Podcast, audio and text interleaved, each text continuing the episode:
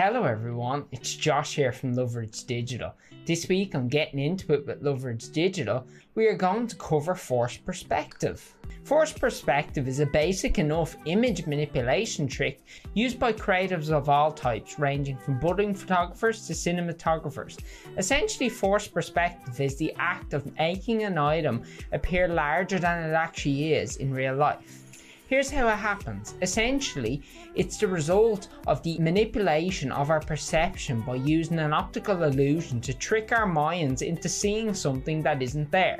This is employed when you are looking at the difference between object size or scale, and your mind then perceives the distance between them automatically. Creatives use this trick by cleverly placing camera angles in such a way that amplifies the illusion to create the perspective. Now, you may ask yourself, okay, that's cool, but how does it help me in my videos? Well, forced perspective is a great tool in any brand's toolbox, as it can allow you to create scenes or items that would be quite expensive to create otherwise.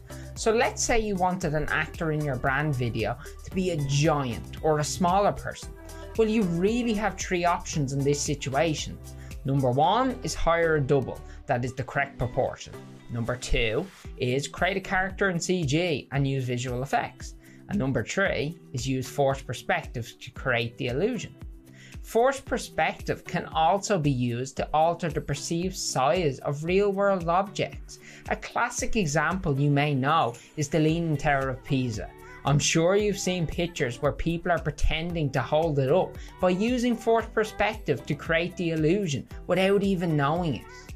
Another great example of this technique was used in the original Lord of the Rings films. They utilised forced perspective to make the hobbits in the film. As I'm sure you're aware, the actors that played the roles of the hobbits were not that small. Forced perspective is one of those techniques you may not utilise in every single video you create for your brand, but I can assure you that it's vital to be aware of, and you never know when it may come in handy. Thank you very much for taking the time to watch the video. I hope you found it both informative and engaging. Until next time.